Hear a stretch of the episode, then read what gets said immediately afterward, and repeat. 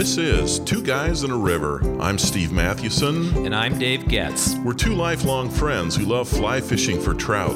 Our podcast is all about helping you catch more fish and deepening your love of the time you spend on the river. We are Two Guys and a River. For the love of fly fishing.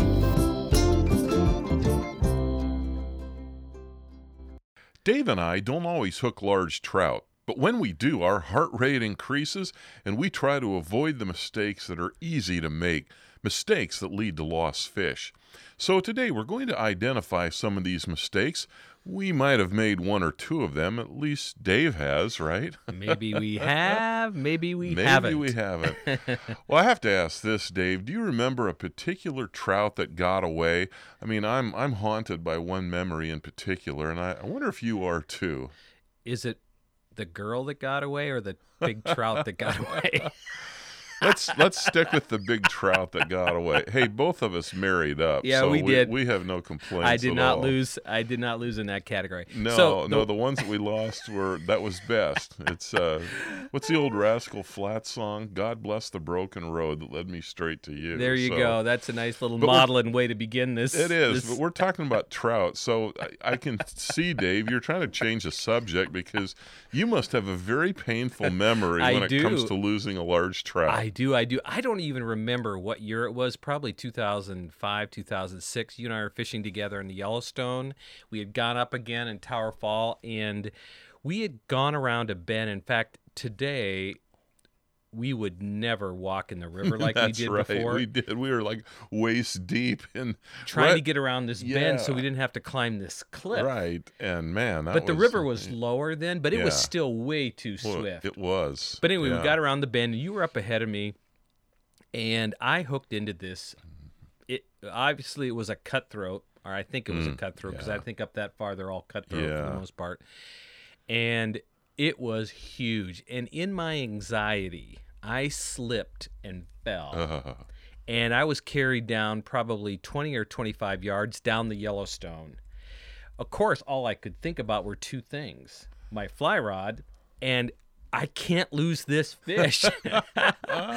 but very quickly, you know, I I, I gained my uh, footing pretty quickly, and by the time I did that, the thing was gone. But Oh, just wow. in those first few moments, I probably did everything wrong when I hooked that large fish. oh man. But that Ah. cut had to be, ah, who knows? It, it it had to be 23, 24 inches. Oh wow. That's but painful. oh, I was just heartbroken, and Yeah. I was shocked because of the water. It was so cold, Mm-hmm. and I was scrambling to find my rod. But the only thing I could think about was that I had lost that big fish. Oh, How about you? Oh, well, I remember right after I had purchased really the first decent fly rod that I owned was an Orvis, and uh, one of the first rods that Toby sold in at Fins and Feathers. I was out on the Madison in the bear trap, and this is before we discovered what we affectionately call Rainbow Run, where you know, Dave, we've caught several 20 inchers out of that. And I was just below that and and I tied into a fish that I mean it was like I say, we've hooked a lot of 20 inchers in there and and It was bigger than that, huh? I don't know if it was, but I tell you what, I've never had a, a fish run like that. Well, I was kind of uh, in shock and maybe mesmerized by that mechanical shriek of the reel, and and I just I just remember watching my reel spin and like, wow, it's going down to the backing, and then finally, okay, I gotta try to do something. Well, I had so much line out, and and I'm I'm trying to run down the river, and this thing took me down to that big rock. You know which Oh, one yeah, I'm talking yeah, about? yeah, that huge rock, and it wrapped around something, either a rock or a branch, and It was gone. and it was gone. I was almost into my backing, and and I know too that I made uh at least a couple mistakes on that. So, hey, out of those painful memories, we've uh, we've learned some things, and uh, here are some mistakes to avoid. So, what would you say first, Dave? The f- very first is probably you're not getting rid of the slack line quick enough. And part of the challenge is that And you mean what? Right after you hook the fish right fish, after you hook that it? fish, right, Okay, Yeah. is to make sure there is absolutely no slack in that line. yeah. The challenge is most of us catch volumes of smaller fish. Those of you Mhm. who've been fishing for a long time, Yeah. catching all those smaller fish doesn't teach you much uh, about catching larger fish Yeah. if you if you're Mhm. not using kind of quote unquote best practices. Yeah. And so the first thing when you catch something big and it's heavy is to make sure you're doing two things. You got to get the slack out and you have to be working your left hand to make sure you're reeling that line up in your uh, with your reel because Yeah. you don't want to be fighting that fish without the without having without fighting it with the reel. Yeah. Right. So Mhm. you've got your left hand. Let's say if you're right-handed, you and you're you're let's say there's no slack, but with your left hand, you're moving that reel as fast as you can to catch up that slack. right. All that line. line that's down at your And feet. And right there, Yeah. I think you, at least for me, I've lost a ton of fish. I remember losing Yeah. one on the Madison. We were fishing for those Hebgen Lake rainbows with Oh, Curtis yeah. several years ago. I had a, I had at least one or two other big ones on, and it was in that interregnum Yeah. in between. I had a line tight, but I was Yeah. busy trying to to get the re- get all that loose Yeah. line uh, into the reel.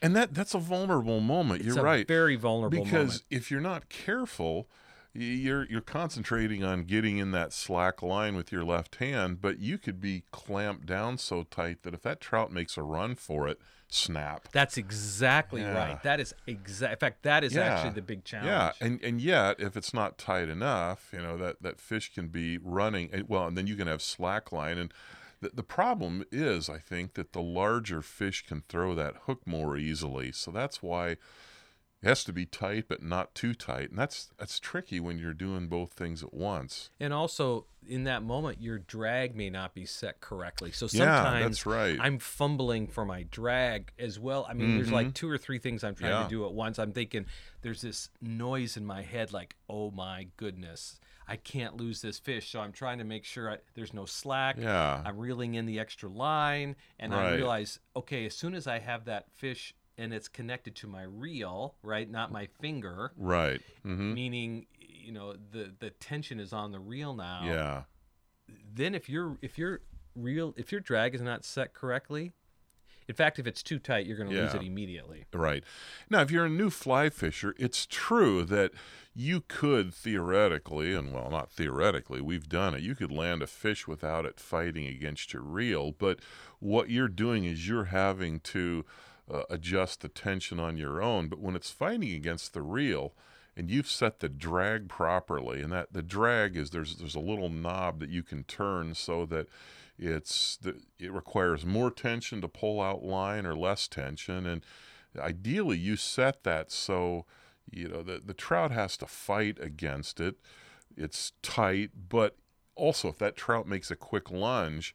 Uh, instead of snapping off, but before it, it reaches that point where, yeah, that it would just snap your line off, no, the, the line's going to be pulled out. So yeah, that's a great point, Dave. That you know, adjusting the drag is important as well. And yeah, I, I think you're right. That's why that initial that initial moment until you get the line reeled in and you're you're fighting that fish against your reel. Boy, that's a that's a time when you can lose a lot. I can pretty much say that on the big fish both those i've lost and those i have netted i'm always making adjustments to the drag it's never set yeah. correctly hmm Yeah, because it varies from fish to fish. it just does Yeah. So, oh, that's that, that's a great point, and man. You, and you get no experience adjusting that drag on smaller fish, right? Yeah, You're supposed to reel it's- them in quickly, net them, release them quickly. So you're just moving. You know, you've got that cons- conservation mindset, right. and you're just kind of ripping them out of the water. Yeah. You're not trying to play them long. You're trying to get them in, release Right. them. They're small enough, sometimes Right. I don't even bother uh, pulling in that slack line if, if they're close and if it's a small enough fish. It's like I, I can do this, but yeah, that's that's such an important uh, first uh, mistake to avoid, not getting rid of the slack quickly enough.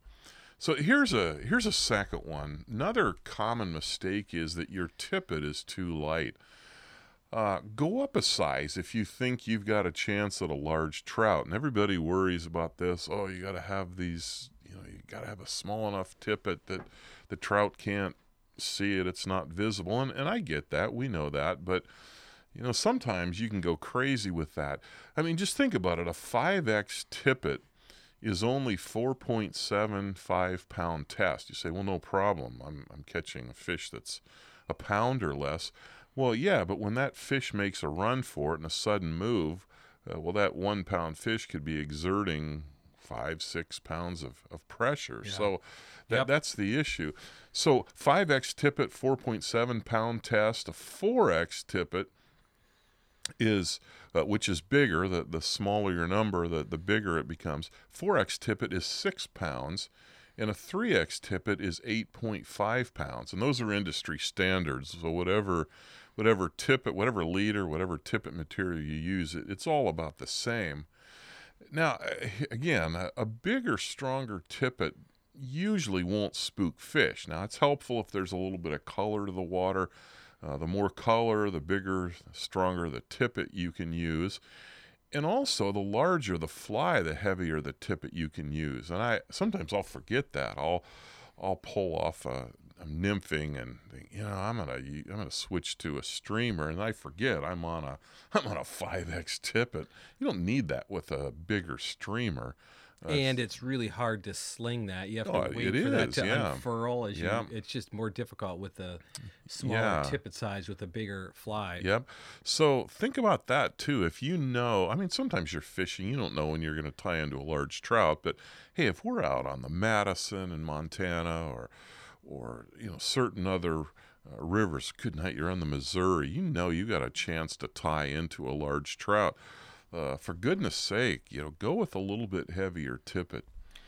uh, we've always said that fishing the spring creeks is is difficult and more technical and so obviously you need lighter tackle and if you're Right. fishing the freestone rivers in the west i think you can use heavier tippet and i remember there was a post by a guide who talked about just the miss of too small of tippet now he's is fishing the big freestone rivers in the west but i just think you just really if you're going to catch that larger fish and you have a 5x or 6x tippet you're going to struggle to get that thing every time Yeah, you really are.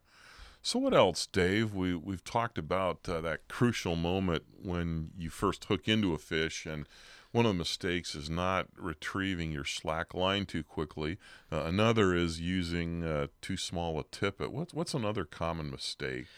another is you're giving the trout too much opportunity to run Oh, I did that a lot.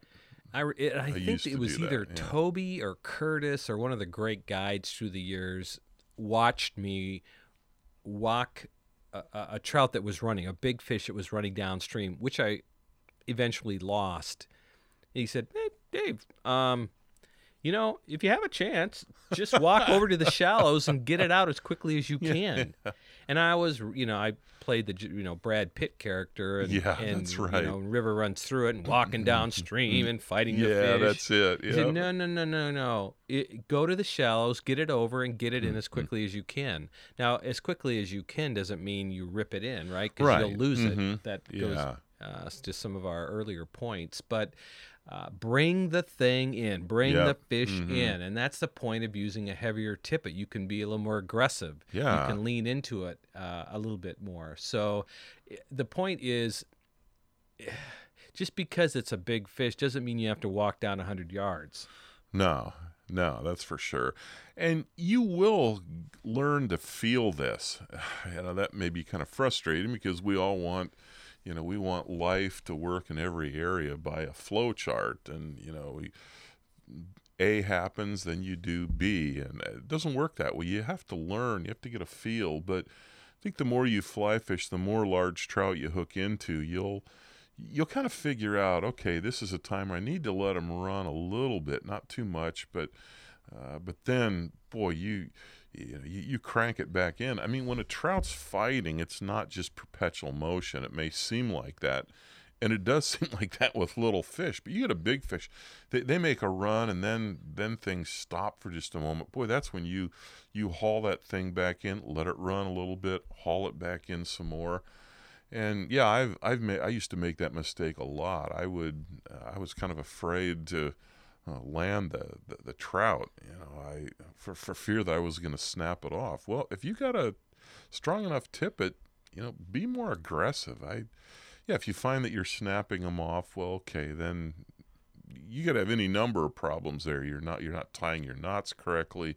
Your your tippet's too light, but but if those are not the issues, then uh, yeah, okay, maybe back off a little bit, but but for the most part, I, I think for most new fly fishers landing large trout, it's probably extremes. Yeah, I've I've seen some people that just try to haul it in too quick, but a lot of times it seems like yeah, you're just not being aggressive enough. There are those who fish, you know, for steelhead, and obviously their their tackle's a lot heavier Right. than fishing spring creeks, and Yeah, you might have more mhm, experience, obviously, yeah. with those big, uh, big, big fish, that Yeah. chrome that you're fishing. Mhm. Um, you have more experience in doing right. that, and your tackle just is naturally heavier. That's a great point. You know, if you're a spin fisher, no matter what you're fishing for, your tackle's probably heavy enough that yes. you're you're just trying to reef those fish in. Yeah, th- those are the people who have difficulties, and I think that probably happened to me once or twice. So then I overreacted, and I was I was being way too dainty with these these big 18, 19, 20 inch football size fish. Uh, you can't do that. Yeah, with the heavy fish, that. you want to again bring them in as quickly as possible so you can release them so they're Mm-hmm. Yeah. healthy and and will survive. But at the same time, it's not like ripping out Mhm. an eight ti- you know eight inch brookie. Yeah. it just isn't. Yep, absolutely. Well, we have a couple more, and while we're getting ready to uh, cue these up, hey, let me just remind you to uh, keep listening at the end of these. We have a couple of other great features, uh, great stuff from our listeners, and also a hook set where we take a quote and uh, uh, just riff on it a little bit, and so we'll we'll be doing that. But uh, here's a fourth uh, mistake that people make when landing large trout, and I I realized this when I was uh, kind of learning from Gary Borger a few years ago. Uh, one of the mistakes we make is to pull up on the fish when we're fighting the fish rather than to pull the fish from side to side. Uh, Borger says that if you pull a fish from side to side, it tires it out a lot more quickly than if you pull it in straight. So uh, point your uh, rod, your fly rod, to the side. I mean, instead of having it straight up, uh, you know, put it to the side. You know, so it's at a 45 degree angle, and then pull that way, and then change sides. And Borger says what that does is it works the fish's muscles uh, in a way that, that pulling it straight up doesn't do it. So that's well, that's been something I've really worked on recently, and I noticed that you can land fish a lot more quickly. So not only does it help you land them more quickly, but you also uh, put less stress on the fish uh, because the longer they're out there struggling and fighting, uh, the more they're going to wear themselves down. So that's kind of a win-win, I guess. Do you find that it's natural for you to pull from side to side? For me, it's not because I'm so used to having like if I'm high sticking, Right, and I've lifting. actually caught the fish. I'm you know I'm depending on if I'm dry flying or I've got my my fly rod up. I tend to I tend to keep it vertically, and Yeah. in one plane maybe up and down. Yep. But, uh, and that's what you see in all the photos and i used to do that. I thought that it looked so cool. But so no it wasn't it wasn't uh, a natural thing. But the more i've done it i think it's uh it's kind of become an instinct. I i naturally now pull to the side with with a larger fish. And so you, it just takes some practice. You learn to do it. And i know you've learned to do it as well but that's that's a good point it may seem odd or feel odd at first and it may not make for as good a photo op right, you know? exactly. Doesn't look as great no, on Instagram or No, that's that's right. or Facebook. Yep. Well, hey, one more final uh, mistake to avoid, Dave. Another is that Actually, there's two more, I guess. I, I think another is that your net is probably too small and the handle may be too short. So if you're fishing uh, for smaller fish, eight to ten inch brookies, and you end up say taking a trip to the west or maybe the northeast where they have larger either steelhead or trout or bigger browns, you'll find that uh, that a smaller net works against you on a couple different levels, and one is is that it, it forces you to lean over, and so with a shorter handled net, you just can't reach down as easily, and sometimes that little just that little action can lose the fish, Oh, right? no You kidding. miss it the first time, Yep. and then it's gone. Another has to do with the the length. Uh, excuse me, the the uh, yes, the length extends your reach, but Yep. also the baskets are sometimes bigger. Well, they are Yeah. bigger, hmm and that enables. That's also a positive for for making sure you're able to get that whole thing into the net. Yeah. So And, uh, you know, with the composite materials now and, and the rubber netting, the, these nets are lighter than they used to be. So, so uh, you know, we we both have uh, uh, purchased what Fishpond nomads in the Yeah. last couple years. Or actually, I got mine as a gift. Somebody wanted to give me a gift, and thankfully, they reached out to you, Dave, and you you suggested that. So, uh, even though you bought your net later, I can't say that you copied me on that. you, you you copied your suggestion. But anyway, when I first looked at that net, I thought, what in the world? This thing looks giant. You know, it's going to be like a 40 pound weight in my back.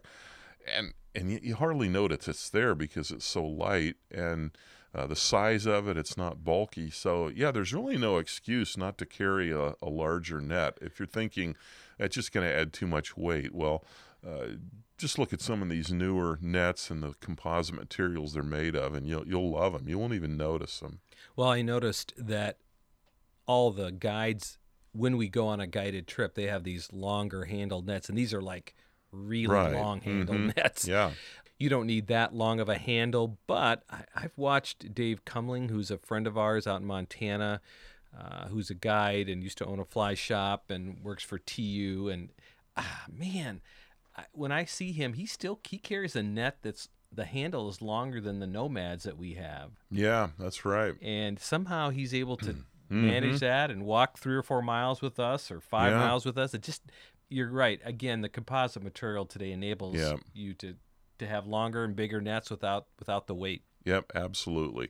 Well, here's a final mistake to avoid, and it's another net mistake, and that is you're stabbing at the trout with your net. And, and I've done that. It, it's tempting because you're anxious to get it in, you're trying to be too quick. But what you want to do is to keep your net underneath the water, underneath the trout, and then when it comes in, you lift it. I mean, it doesn't mean you stand there for two minutes while you're fighting the fish with your net under the water. You can't do that. But once you get it in, you, you say, okay, I'm, I'm getting close. You get that net down in position. Uh, you, you make that final pull to get the fish in, and then you, you lift that net, trying to do that in one motion. And that really uh, makes a difference. Can I just add one more? And every so often you'll see a picture, at least where we fish in the driftless, of someone who caught a monster brown. And you look at that fish and you look at the stream in which that fish was caught, and you think, I. How does that fish even live in that little tiny Yeah. run? So there's Mhm. always the chance when you're out, even in these smaller spring creeks that we fish a good bulk of the year. We're not fishing either in Colorado or Montana. And the one thing that I always have to remind myself that when I'm tying a knot and I'm feeling anxious, to make sure that I slow down to tie a good knot. Boy, that's a great because point. after all this stuff, if that knot between your leader and your tippet, or between Yep. your tippet and the fly itself, if that is weak, you don't have a chance. no, you don't. You really don't. So maybe the big thing in all this Mm-hmm. is slow down. Yeah. mhm. Uh, take the time to tie good knots. Tie a good knot. And yes, Absolutely. you might be. It might be an extra five minutes if you feel like the knot you just tied uh, isn't good or isn't strong. But take that time because I think long term, if you catch that, if you end up catching a big fish, you Mm-hmm. end up uh, you end up being able to net it. Absolutely. You know, you're always going to lose some trout, large or small, but if you concentrate on eliminating these mistakes that we've talked about today, you will definitely land a higher percentage of those monsters.